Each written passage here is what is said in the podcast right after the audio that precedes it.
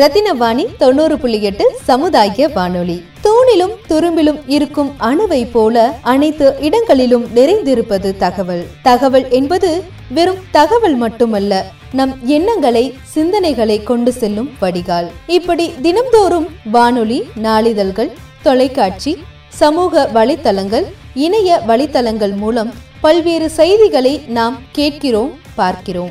இவையெல்லாம் சரிதானா உண்மையா? சித்தரிக்கப்பட்டதா? உண்மைக்கு முரணானதா? இதற்கு பின் இருக்கும் கதைதான் என்ன? அதை எப்படி அறிவது? இவற்றை விளக்கும் ஒரு முயற்சியே இந்த நிகழ்ச்சி. ரத்தினவாணி தொண்ணூறு புள்ளி எட்டு சமுதாய வானொலியில் ஃபேக்சலா செய்திகள் மற்றும் தகவல்கள் பகுத்தறியும் முயற்சி சிறப்பு நிகழ்ச்சி. ஃபேக்சலா சிந்தனை செய் புரிந்து கொள் பின்பு பகிர். ரத்தினவாணி தொண்ணூறு புள்ளி எட்டு சமுதாய வானொலி இது நம்ம ரேடியோ. ரத்தினவாணி தொண்ணூறு புள்ளி எட்டு சமுதாய வானொலியில் இந்த நிகழ்ச்சி ஃபேக்சலா செய்திகள் மற்றும் தகவல்கள் ஆராயும் முயற்சி.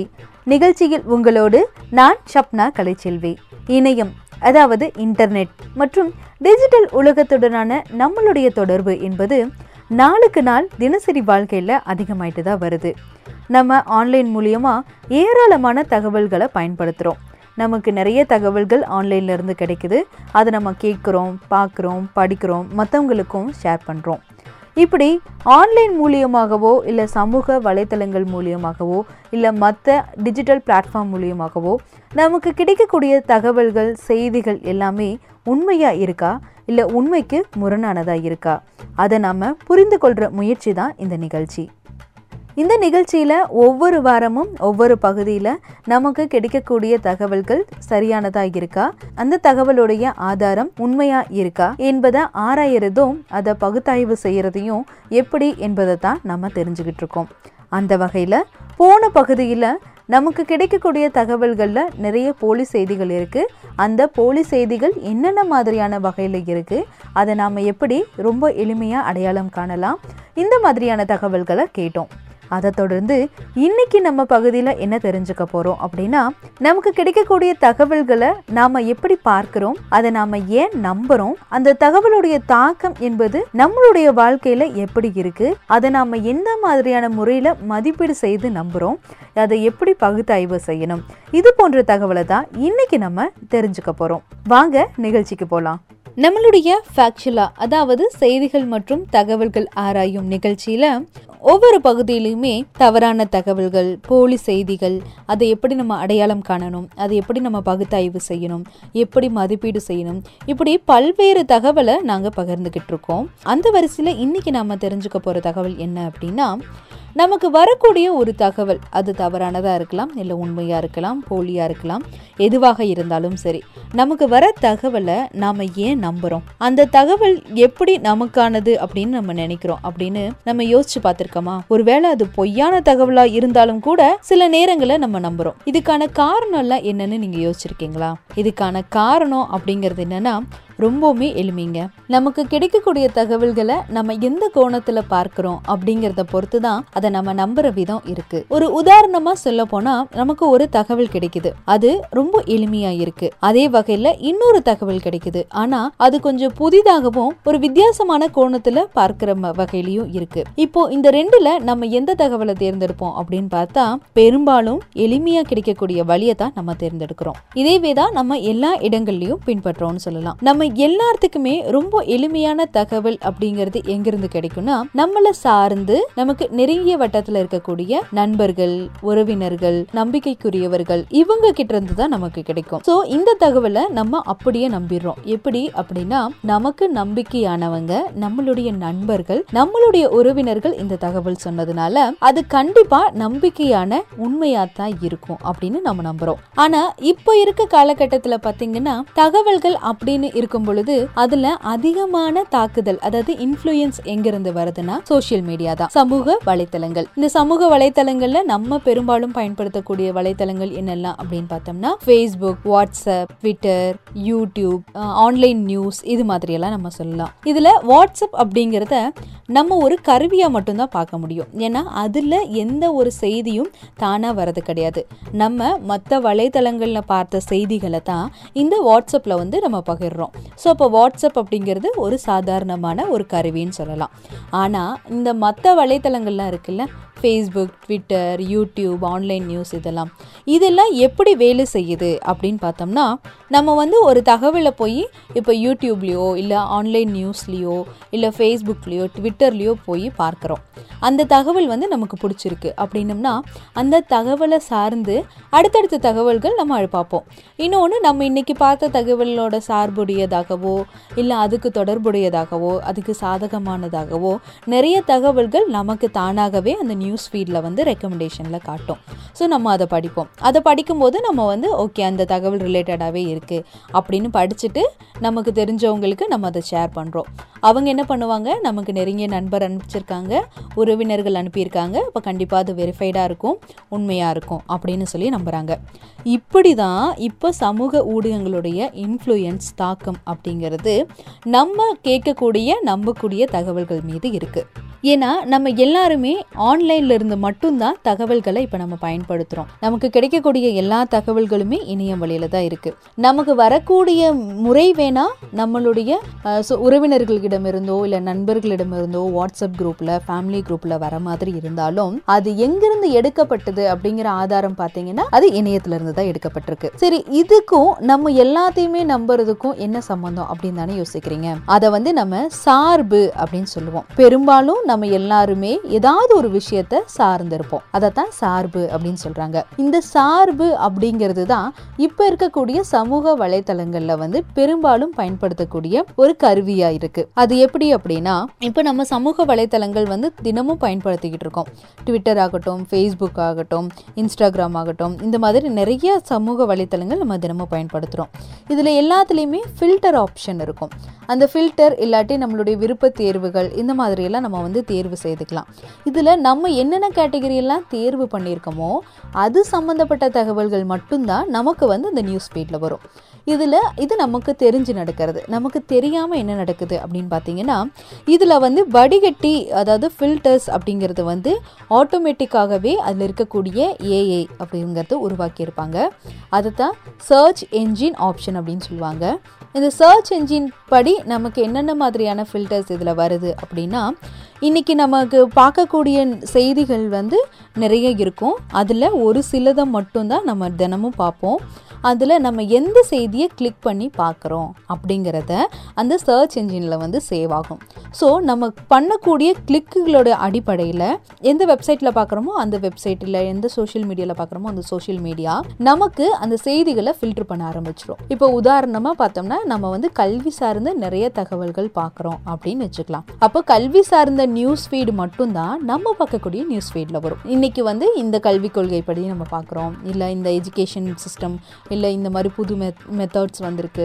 இப்படி நம்ம எதெல்லாம் அதிகமாக பார்க்குறோமோ அது சார்ந்த தகவல்கள் மட்டுமே நம்மளுடைய நியூஸ் ஃபீடில் அதாவது நம்மளுடைய டைம் லைனில் வர மாதிரி இந்த ஃபில்டர் ஆப்ஷன் வந்து செட் பண்ணிடும். அது மட்டும் இல்லாமல் நம்ம இப்போ ஒரு தகவல் பார்க்குறோம் அப்படின்னா அந்த தகவலுக்கு எதிர்மறையான கருத்துக்களும் இருக்க நிறைய வாய்ப்புகள் இருக்கு. ஆனா இந்த ஃபில்டர் ஆப்ஷன் என்ன பண்ணும் அப்படின்னா இது சார்ந்த எதிர்மறையான கருத்துக்களை நம்மளுக்கு காட்டாது. அதாவது நம்ம அதை நம்மளுடைய நியூஸ் ஃபீட்ல பார்க்க முடியாது. நம்ம பார்க்கக்கூடிய அதிகமாக கிளிக் பண்ணக்கூடிய நமக்கு விருப்ப தேர்வாக இருக்கக்கூடிய சப்ஜெக்டில் என்ன தகவல்கள் இருக்கோ அந்த தகவலுக்கு சாதகமான செய்திகள் மட்டும்தான் நம்ம கண்ணுக்கு வர மாதிரி இருக்கும்.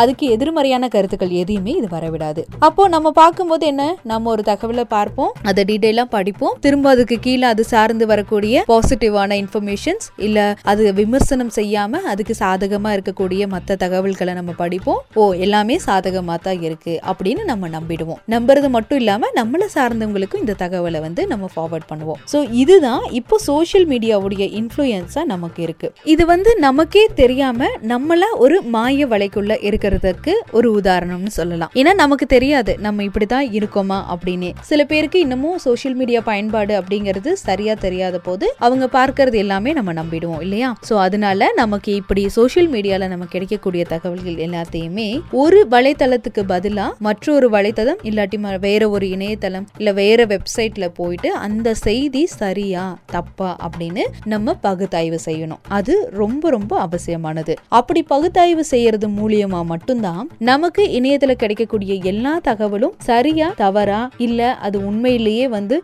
சித்தரிக்கப்பட்டதா அப்படின்னு நம்மளால தெரிஞ்சுக்க முடியும். இப்போ இவ்வளவு நேரம் நம்ம சார்பு பத்தி தானே பேசிட்டு இருக்கோம். அதாவது சார்பு அப்படிங்கிறது நம்ம சார்ந்து இருக்கக்கூடிய விஷயங்கள். நம்ம எதை சார்ந்து இருக்கோமோ அதை தான் நம்புறோம்.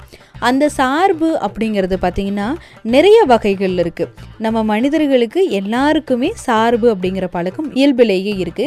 நம்ம வீடுகளாகட்டும் பள்ளிகளாகட்டும் கல்லூரிகளாகட்டும் பணியிடங்களாகட்டும் எல்லா இடங்களிலுமே ஏதாவது ஒரு இடத்துல ஏதாவது ஒரு பொருளை நம்ம சார்ந்திருப்போம். ஆனால் இப்போ பெரும்பான்மையான மக்கள் அதிகமாக சார்ந்திருக்கக்கூடியது அவங்க கையில் இருக்க மொபைல் ஃபோனும் அதில் இருக்கக்கூடிய இணைய வசதின்னு சொல்லலாம். இப்போ எது வேணும்னாலும் உடனே இணையத்தில் சர்ச் பண்ணுவோம் நம்ம தெரிஞ்சுப்போம். ஸோ நம்மளுடைய முழுக்க சார்பு சார்பும் எப்படி இருக்குன்னா இணையத்தை சார்ந்து தான் இருக்குது அதனால தான் இணையத்திலிருந்து நமக்கு வரக்கூடிய தணிக்கை செய்யப்படாத தகவல்கள் வந்து நம்மளுடைய வாழ்க்கையில் எவ்வளோ பாதிப்பு ஏற்படுத்துது அப்படிங்கிறத நம்மளுடைய நிகழ்ச்சியில் நம்ம தொடர்ந்து கேட்டுக்கிட்டு இருக்கோம். இன்றைக்கும் நம்ம இந்த சார்பு சார்ந்து என்னென்ன பாதிப்புகள் இருக்கு அப்படிங்கிறத நம்ம தெரிஞ்சுக்கிட்டு இருக்கோம். இந்த சார்பு அப்படிங்கிறது வந்து நிறைய வகைகள் இருக்கு. அதை வந்து உதாரணமாக சொல்லணும்னா நம்மளுடைய அனுபவங்கள் சொல்லலாம் நம்பிக்கைகள் மதிப்புகள் வெளிப்பாடு இதையெல்லாத்தையும் சார்ந்து வடிவமைக்கப்பட்ட ஒரு பகுதி அப்படின்னு சொல்லலாம். நமக்கு ஒரு சில இடங்கள் மேல ஒரு சில நபர்கள் மேல நம்பிக்கை இருக்கும். உதாரணமா இந்த இணையதளத்துல வந்துச்சுன்னா அந்த செய்திகள் எல்லாமே உண்மையாக தான் இருக்கும் அப்படின்னு நமக்கு நம்பிக்கை இருக்கலாம். அதே மாதிரி மதிப்புகள். ஒரு சில நிருபர்கள் மேல இல்ல ஒரு சில புத்தகங்கள் மேல நமக்கு மதிப்புகள் இருக்கும். அது சார்ந்து இதுல வந்தா அது கரெக்டா தான் இருக்கும் அப்படின்னு நம்ம நம்பிக்கை வச்சிருப்போம். ஸோ இதுவும் ஒரு வகையான சார்பு. இப்படி நம்மளுடைய தனிப்பட்ட விருப்பு வெறுப்பு சார்ந்தது தான் இந்த சார்பு அப்படிங்கிறது. இந்த சார்பு அப்படிங்கிறது ஒரு தகவலை எப்படி செயலா மாத்துது அப்படின்னா அதை வந்து நம்ம விக்கிபீடியால போய் பார்த்தீங்கன்னா ஒரு எழுபத்தி அஞ்சுக்கும் மேற்பட்ட சார்பு வகைகள் வந்து கொடுத்துருக்காங்க. அதில் ஒரு சிலது ரொம்ப குறிப்பாக இருக்கிறத மட்டும் ரொம்ப முக்கியமாக இருக்கிறத மட்டும் இன்னைக்கு நம்ம நிகழ்ச்சியில் தெரிஞ்சுக்க போகிறோம் அதாவது நம்ம நம்பக்கூடிய ஒரு சார்பு வந்து நமக்கு கிடைக்கக்கூடிய ஒரு தகவலை எப்படி அது செயலாக மாற்றுது செயல்னா என்ன? அந்த ஒரு தகவலை நம்ம நம்புறதும் அதை நாம் நிராகரிக்கிறதும். அதை எப்படி அந்த சார்பு வந்து மாற்றக்கூடியதாக இருக்குது அப்படிங்கிறத பற்றி தான் இப்போ நம்ம அடுத்து டீட்டெயிலாக கேட்க போகிறோம் ரத்தினவாணி தொண்ணூறு புள்ளி எட்டு சமுதாய வானொலி. தூணிலும் துரும்பிலும் இருக்கும் அணுவை போல அனைத்து இடங்களிலும் நிறைந்திருப்பது தகவல். தகவல் என்பது வெறும் தகவல் மட்டுமல்ல நம் எண்ணங்களை சிந்தனைகளை கொண்டு செல்லும் வடிகால். இப்படி தினம்தோறும் வானொலி நாளிதழ்கள் தொலைக்காட்சி சமூக வலைத்தளங்கள் இணைய வலைத்தளங்கள் மூலம் பல்வேறு செய்திகளை நாம் கேட்கிறோம் பார்க்கிறோம். இவையெல்லாம் சரிதானா? உண்மையா? சித்தரிக்கப்பட்டதா? உண்மைக்கு முரணானதா? இதற்கு பின் இருக்கும் கதைதான் என்ன?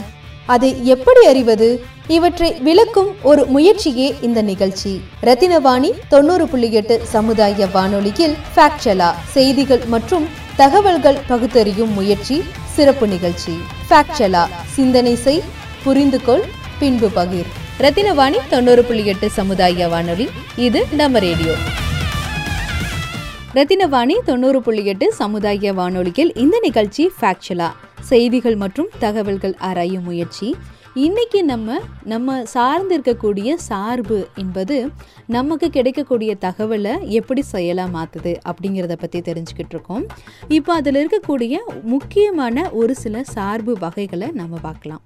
ஃபஸ்ட்டு நம்ம பார்க்கக்கூடிய சார்பு வகை என்னன்னு பார்த்தீங்கன்னா பேண்ட் வேகன் எஃபெக்ட் பயாஸ் அப்படின்னு சொல்லுவாங்க. அதாவது சார்பு என்பதற்கு ஆங்கிலத்தில் பயாஸ் அப்படிங்கிற வார்த்தை இருக்குது அதை தான் பேண்ட் வேகன் எஃபெக்ட் பயாஸ் அப்படின்னு சொல்கிறது இதை தமிழில் சொல்லணும்னா அலைவரிசை விளைவு. அதாவது நம்ம சார்ந்திருக்கக்கூடிய சார்பில் அலைவரிசை சார்ந்த சார்பு வந்து என்ன மாதிரி விளைவு ஏற்படுத்துது அப்படிங்கிறது தான்.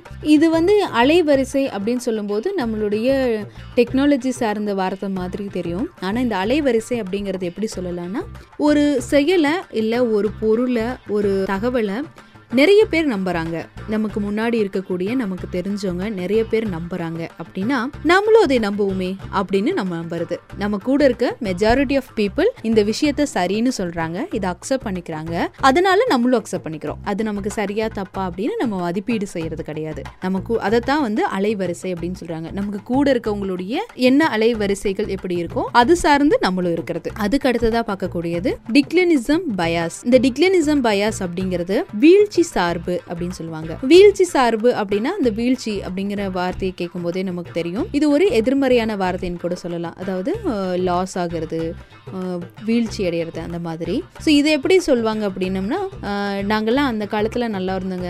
இப்பதான் இப்படி ஆயிடுச்சு. நாங்கள் ஒன்ஸ் அப்பான டைம் எப்படி இருந்தோம் தெரியுமா? இப்படி சில பேர் வந்து நம்ம கிட்ட பேசும்போது சொல்லுவாங்க. அப்போ எப்படின்னா நம்மளே அவங்கள போல ஓகே நம்ம ஒரு பத்து வருஷத்துக்கு முன்னாடி நல்லா இருந்திருக்கோம். இப்பதான் வந்து நம்ம அப்படி இல்லை. அப்படின்னு. அதாவது நம்மளுடைய கடந்த காலத்தை சாதகமாகவும் நமக்கு இனி வரப்போற காலத்தை வந்து எதிர்மறையாகவும் பார்க்கிற ஒரு போக்கு. இப்போ இது வந்து ப- ஒரு பல பேர் சொல்றாங்க. உதாரணமா பார்க்க போனா அந்த காலத்துல எல்லாம் வந்து விலைவாசி வந்து எப்படி இருந்தது? அதனால நம்மளும் ரொம்ப நல்லா இருந்தோம். இப்போ விலைவாசி எல்லாம் ஏறிடுச்சு அதனால நம்மளும் இப்படி கீழே வந்துட்டோம். அந்த மாதிரி ஒரு எதிர்மறையா சொல்லுவாங்க. இது முழுக்க முழுக்க உதாரணத்துக்காக நான் சொல்லப்பட்ட ஒரு கருத்து மட்டுமே. இப்படி நமக்கு முன்னாடி நடந்த ஒரு விஷயத்தை சாதகமாகவும் இனி வரப்போறதெல்லாம் பாதகமா இருக்கும் அப்படின்னு எதிர்மறையா சிந்திக்கிறது. அப்படி நமக்கு கூட சிந்திக்கும் போது நம்மளும் அதை சார்ந்து ஆமா இது இப்படித்தான் இருக்கும் அப்படின்னு நம்புறது.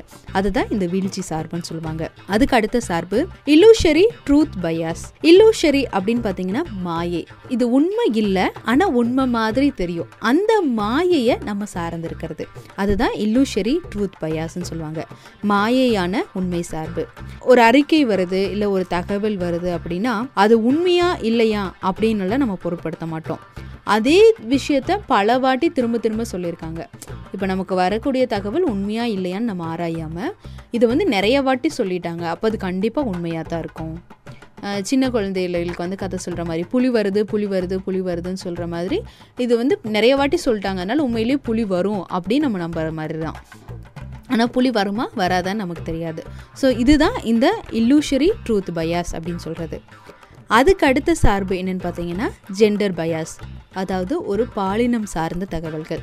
இந்த பாலினம் சார்ந்து இருக்கக்கூடியது அப்படின்னா பொதுவாகவே நம்ம வீடுகளாகட்டும் இல்லை சமுதாயத்திலாகட்டும் சில இடங்களில் நம்ம பார்த்துருப்போம். பெண்கள் வந்து சொல்லும் பொழுது ஒரு சில வார்த்தைகள் இல்லை ஒரு சில செயல்பாடுகள் ஒரு சிலரால் ஏற்றுக்கொள்ளப்படாது. அதே வார்த்தைகள் இல்லை அதே தகவல்கள் ஆண்கள் சொல்லும்போது ஏற்றுக்கொண்டிருப்பாங்க. இதே மாதிரி ஆண்களுக்கும் ஒரு சில இடங்களில் நடக்கும். அங்க வந்து ஆண்கள் சொல்லும்போது ஏற்றுக்கொள்ளப்படாத கருத்துக்கள் பெண்கள் சொல்லும்போது வந்து ஏற்றுக்கொள்ளப்படும்.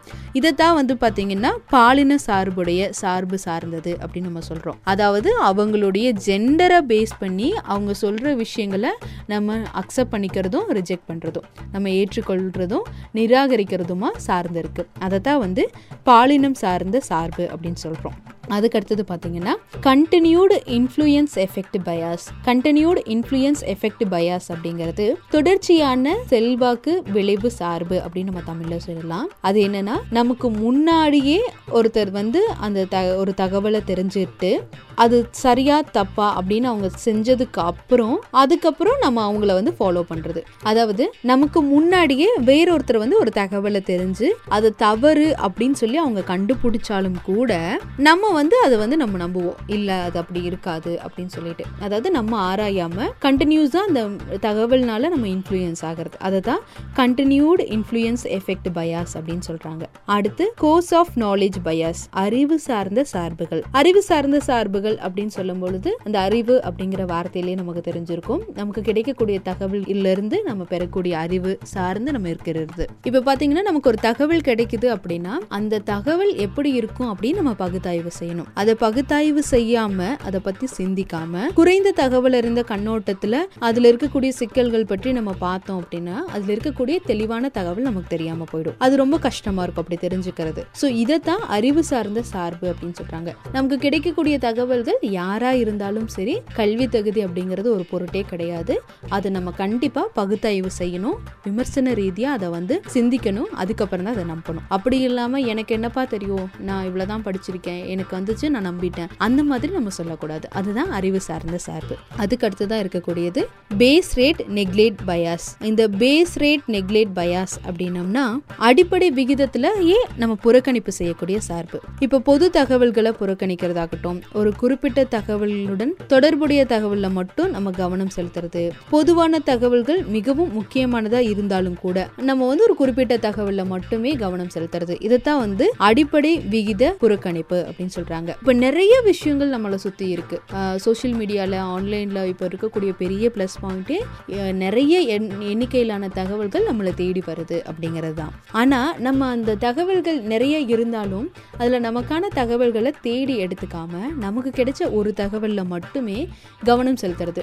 அது சரியா தப்பா அப்படின்னு நம்ம ஆராய்ச்சியும் செய்யாமல் இதில் மட்டுமே இருக்கக்கூடியது தான் அந்த அடிப்படை விகித புறக்கணிப்பு சார்பு அப்படின்னு சொல்கிறோம் அதாவது பேசிக்காக ஃபஸ்ட்டு நமக்கு என்ன கிடைக்குதோ அதை மட்டும் நம்ம அக்செப்ட் பண்ணிப்போம். அதுக்கப்புறம் இருக்கக்கூடிய தகவல்கள் பொதுவாக இருந்தாலும் பரிசீலனை செய்யப்பட்டதா இருந்தாலும் நம்ம கவனம் செலுத்துறது இல்ல அதுக்கு அடுத்ததா இருக்கக்கூடிய சார்பு என்னன்னு பாத்தீங்கன்னா இல்லூஷரி கரோலேஷன் பயாஸ் அதாவது மாயா ஜாலத்தின் தொடர்புடைய சார்புகள். சம்பந்தமே இல்லாம ரெண்டு செயல்பாடு வெவ்வேறு இடங்கள்ல வெவ்வேறு சூழ்நிலைகள்ல அது நடந்திருக்கும். ஆனா அந்த ரெண்டு செயல்பாடுகளுக்கும் சம்பந்தம் இருக்கு அப்படின்னு சில சித்தரிப்பு தகவல்கள் வெளியே வந்திருக்கும். ஆனா அதையும் நம்ம அக்செப்ட் பண்ணிப்போம். ஆமா இதனாலதான் இது நடந்திருக்கும் அப்படின்னு சொல்லிட்டு. இது வந்து நம்ம சில மூட நம்பிக்கைகளுக்கு கூட உதாரணமாக சொல்லலாம். இப்படி செஞ்சதுனாலதான் இந்த விளைவு ஏற்பட்டுச்சு அப்படின்னு. ஸோ இந்த மாதிரி சம்பந்தமே இல்லாத ரெண்டு செயல்பாடுகள் இல்லை ரெண்டு நிகழ்வுகளுக்கு இடையே ஒரு உறவு இருக்கிறதா நம்ம சிந்திக்கிறது தான் இந்த மாயாஜால தொடர்புடைய சார்புங்கிறது. இது நமக்குள்ள இருக்கக்கூடிய ஒரு மூட நம்பிக்கை ஒரு பழக்கம் கூட சொல்லலாம். நம்ம அதவே சார்ந்து இருக்கோம் அதனால எது நடந்தாலும் நம்ம அது கூட தொடர்பு படுத்திக்கிறோம்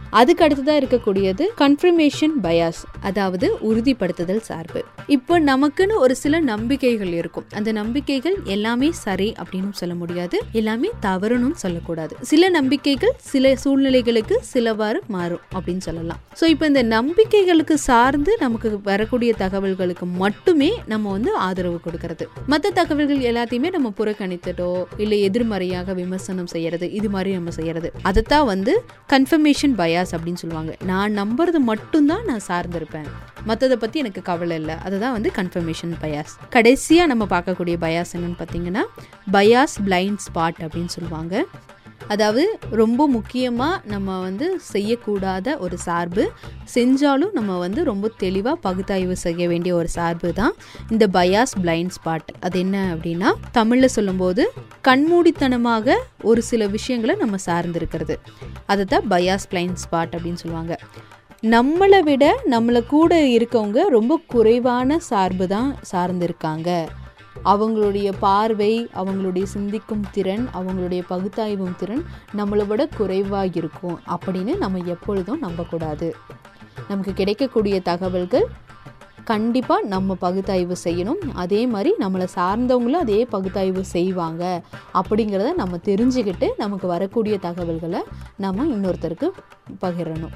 இப்போ ஒருவேளை நம்ம பகுத்தாய்வே செய்யாமல் அவன்லாம் இதை பகுத்தாய்வு செய்யவா போகிறோம் அப்படின்னு சொல்லி ஒரு தக தவறான தகவலை நம்ம அனுப்புகிறோம் அப்படின்னோம்னா அவங்க ஒருவேளை அதை பகுத்தாய்வு செஞ்சு அவங்க தெரிஞ்சுக்கிட்டாங்க அப்படிங்கும்போது நம்ம மேலே இருக்கக்கூடிய நம்பிக்கை அப்படிங்கிறது குறைஞ்சிரும். அந்த இடத்துல ஒரு நம்பிக்கை அற்ற ஒரு உறவு ஏற்படுறதுக்கான சூழ்நிலை ஏற்படும். அதை பாதுகாக்கணும் அப்படின்னம்னா கண்டிப்பாக நம்மளும் நமக்கு கிடைக்கக்கூடிய எல்லா தகவலையும் பகுத்தாய்வு செஞ்சு அதில் இருக்கக்கூடிய உண்மையை அறிஞ்சதுக்கு அப்புறம் தான் நம்ம மற்றவங்களுக்கு அதை பகிரணும். இன்னைக்கு நம்ம ரத்தினவாணி தொண்ணூறு புள்ளி எட்டு சமுதாய வானொலியில் ஃபேக்சுவலா நிகழ்ச்சியில் செய்திகள் மற்றும் தகவல் ஆராயும் முயற்சியில் ஒரு பகுதியாக நம்மளுடைய சார்பு அதாவது நம்ம சார்ந்திருக்கக்கூடிய விஷயங்கள் நமக்கு கிடைக்கக்கூடிய தகவல்களை எப்படி செயலாக்குது அப்படிங்கிறத கேட்டுட்ருக்கோம் இதை தொடர்ந்து நம்ம எப்படி சிந்திக்கணும் அப்படிங்கிறத தெரிஞ்சுக்கலாம். ரத்தினவாணி தொண்ணூறு புள்ளி எட்டு சமுதாய வானொலி. தூணிலும் துரும்பிலும் இருக்கும் அணுவை போல அனைத்து இடங்களிலும் நிறைந்திருப்பது தகவல். தகவல் என்பது வெறும் தகவல் மட்டுமல்ல நம் எண்ணங்களை சிந்தனைகளை கொண்டு செல்லும் வடிகால். இப்படி தினம்தோறும் வானொலி நாளிதழ்கள் தொலைக்காட்சி சமூக வலைத்தளங்கள் இணைய வலைத்தளங்கள் மூலம் பல்வேறு செய்திகளை நாம் கேட்கிறோம் பார்க்கிறோம். இவையெல்லாம் சரிதானா? உண்மையா? சித்தரிக்கப்பட்டதா? உண்மைக்கு முரணானதா? இதற்கு பின் இருக்கும் கதைதான் என்ன? அதை எப்படி அறிவது? இவற்றை விளக்கும் ஒரு முயற்சியே இந்த நிகழ்ச்சி. ரத்தினவாணி தொண்ணூறு புள்ளி எட்டு சமுதாய வானொலியில் ஃபேக்சலா செய்திகள் மற்றும் தகவல்கள் பகுத்தறியும் முயற்சி சிறப்பு நிகழ்ச்சி. ஃபேக்சலா சிந்தனை செய் புரிந்து கொள் பின்பு பகிர். ரத்தினவாணி தொண்ணூறு புள்ளி எட்டு சமுதாய வானொலி. இது நம்ம ரேடியோ. ஃபேக்ஷன்ல நிகழ்ச்சியில செய்திகள் மற்றும் தகவல்கள் ஆராயும் முயற்சியில இன்னைக்கு நம்ம சார்ந்திருக்கக்கூடிய தகவல்கள் எப்படி நமக்கு கிடைக்கக்கூடிய தகவல்களை செயலாக்கம் செய்யுது அதை நிராகரிக்கவும் நிலா ஏற்றுக்கொள்ளவும் எப்படி நம்மளை வழிவகுக்குது அப்படிங்கறத தெரிஞ்சுக்கிட்டோம். இதை தொடர்ந்து நம்ம அடுத்து என்ன தெரிஞ்சுக்க போறோம் அப்படின்னா விமர்சனங்கள் அதாவது நமக்கு கிடைக்கக்கூடிய தகவல்களை நம்ம எப்படி விமர்சனம் செய்யணும் எப்படி சிந்தனை செய்யணும் அந்த விமர்சன சிந்தனை அல்லது கிரிட்டிக்கல் திங்கிங் அப்படிங்கிறது என்ன அப்படின்னு தெரிஞ்சுக்க போறோம்.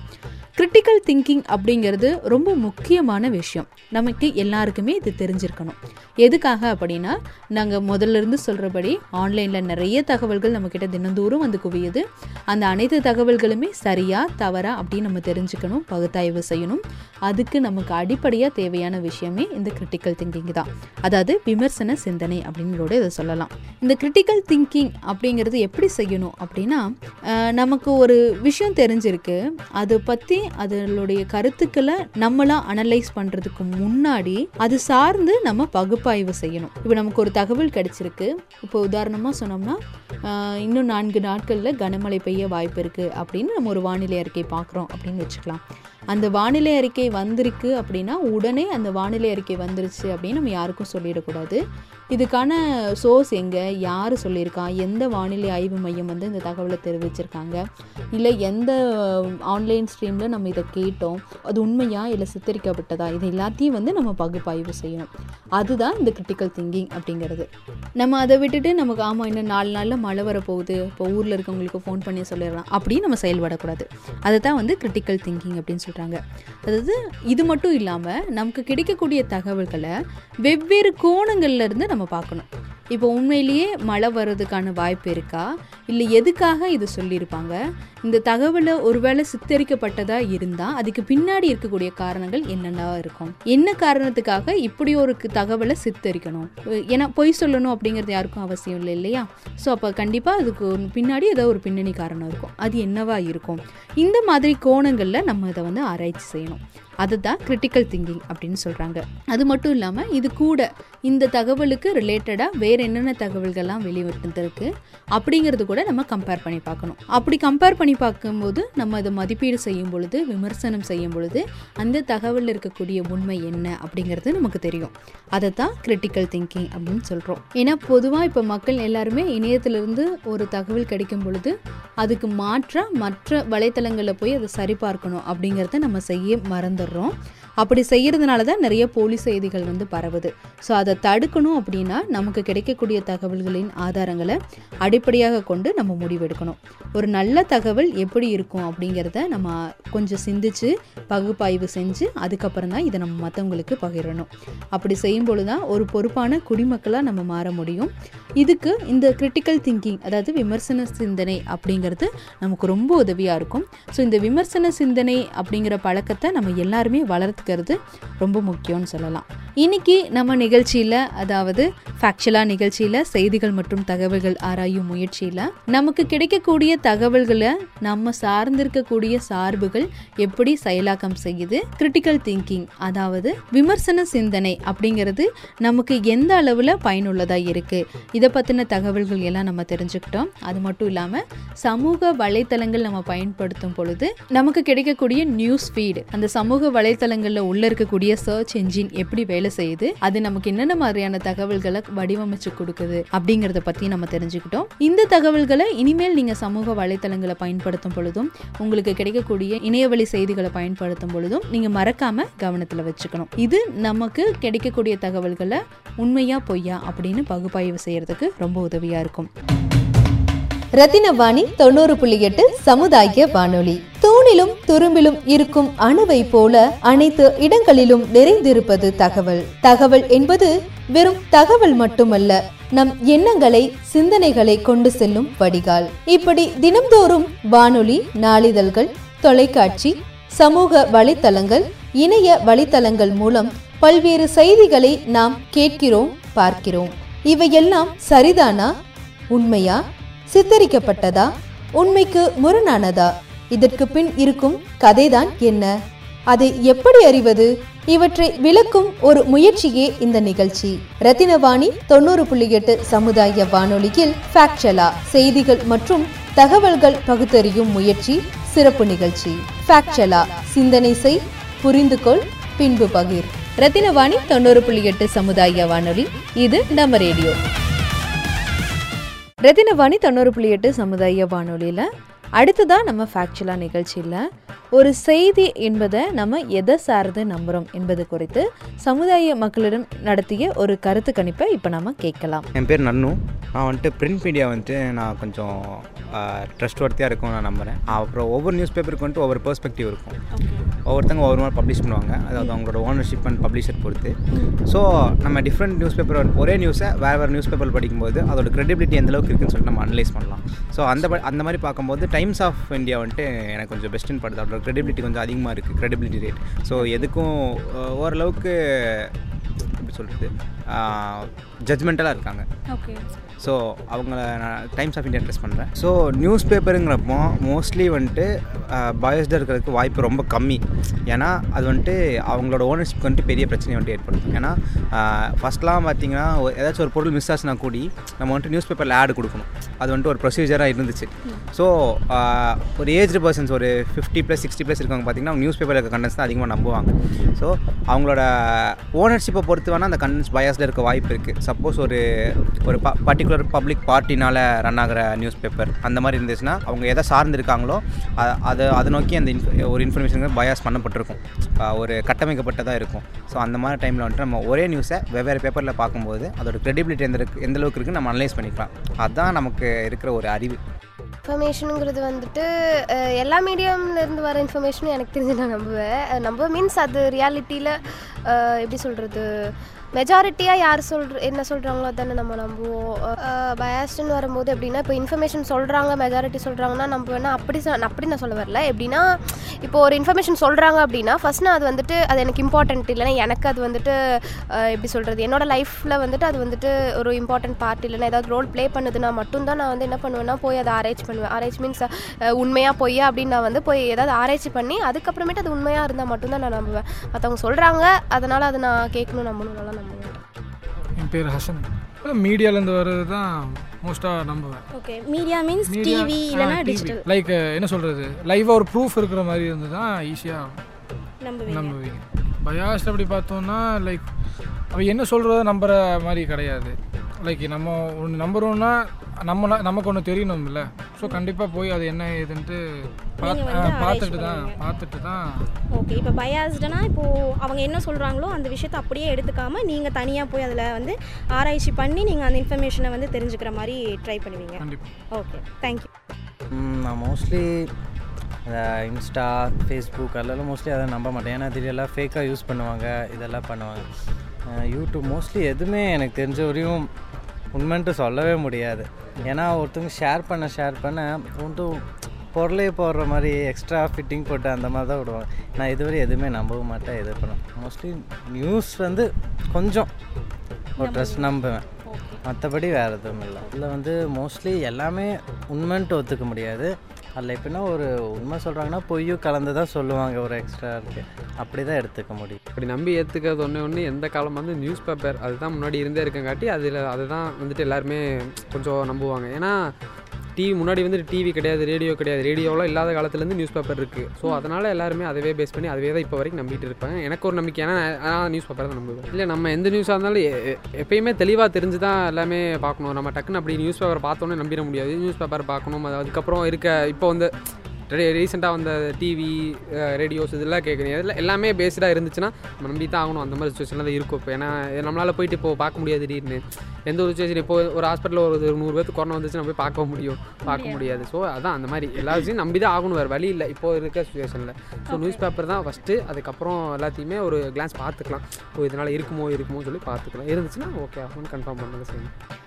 இனி அடுத்து வரும் நிகழ்ச்சிகளில் நமக்கு கிடைக்கக்கூடிய தகவல்களை எப்படி நம்ம சரிபார்க்கலாம் அதற்கான கருவிகள் என்னெல்லாம் இருக்கு என்பது குறித்து தொடர்ந்து நம்ம ஃபேக்சுவலாக செய்திகள் மற்றும் தகவல்கள் ஆராயும் முயற்சியில் தெரிந்து கொள்ளலாம். இந்த நிகழ்ச்சி குறித்து உங்களுடைய கருத்துக்கள் வந்து வரவேற்கப்படுது. இல்ல நீங்க உங்களுக்கு வரக்கூடிய தகவல்களை சரி பார்க்கணும் அப்படின்னு விருப்பப்பட்டீங்கன்னா நீங்க ரத்தனவாணியை தொடர்பு கொண்டு அந்த தகவலை நீங்க தெரிவிக்கலாம். நாங்க உங்களுக்கு சரி பார்த்து சொல்லுவோம். இல்ல இந்த நிகழ்ச்சி குறித்து உங்களுடைய கருத்துக்கள் நீங்க பகிர்ந்துக்கணும்னு ஆசைப்பட்டாலும் நீங்க ரத்தனவாணியை தொடர்பு கொள்ளலாம். தொடர்பு கொள்ள வேண்டிய எண் ஏழு ஐந்து ஐந்து பூஜ்ஜியம் மூன்று ஒன்று இரண்டு நான்கு நான்கு நான்கு. Seven double five zero three one two triple four. இந்த அலைபேசி எண்ணுக்கு நீங்க தொடர்பு கொண்டு தெரிவிக்கலாம் அல்லது வாட்ஸ்அப்லயும் இந்த எண்ணை நீங்க தொடர்பு கொள்ளலாம். இன்றைய நிகழ்ச்சி இத்துடன் நிறைவு பெறுகிறது. உங்களிடமிருந்து விடைபெறுவது நான் ஷப்னா கலைச்செல்வி. மீண்டும் செய்திகள் மற்றும் தகவல்கள் ஆராயும் அடுத்த முயற்சியில் சந்திக்கலாம். தொடர்ந்து இணைந்திருங்கள் ரத்தினவாணி தொண்ணூறு புள்ளி எட்டு சமுதாய வானொலியில். இந்த நிகழ்ச்சி ஃபேக்சுவலா செய்திகள் மற்றும் தகவல்கள் ஆராயும் முயற்சி. சிந்தனை செய் புரிந்து கொள் பின்பு பகிர். ரத்தினவாணி தொண்ணூறு புள்ளி எட்டு சமுதாய வானொலி. தூணிலும் துரும்பிலும் இருக்கும் அணுவை போல அனைத்து இடங்களிலும் நிறைந்திருப்பது தகவல். தகவல் என்பது வெறும் தகவல் மட்டுமல்ல நம் எண்ணங்களை சிந்தனைகளை கொண்டு செல்லும் வடிகால். இப்படி தினம்தோறும் வானொலி நாளிதழ்கள் தொலைக்காட்சி சமூக வலைத்தளங்கள் இணைய வலைத்தளங்கள் மூலம் பல்வேறு செய்திகளை நாம் கேட்கிறோம் பார்க்கிறோம். இவையெல்லாம் சரிதானா? உண்மையா? சித்தரிக்கப்பட்டதா? உண்மைக்கு முரணானதா? இதற்கு பின் இருக்கும் கதைதான் என்ன? அதை எப்படி அறிவது? இவற்றை விளக்கும் ஒரு முயற்சியே இந்த நிகழ்ச்சி. ரத்தினவாணி தொண்ணூறு புள்ளி எட்டு சமுதாய வானொலியில் ஃபேக்சலா செய்திகள் மற்றும் தகவல்கள் பகுத்தறியும் முயற்சி சிறப்பு நிகழ்ச்சி. ஃபேக்சலா சிந்தனை செய் புரிந்து கொள் பின்பு பகிர். ரத்தினவாணி தொண்ணூறு புள்ளி எட்டு சமுதாய வானொலி இது நம்ம ரேடியோ.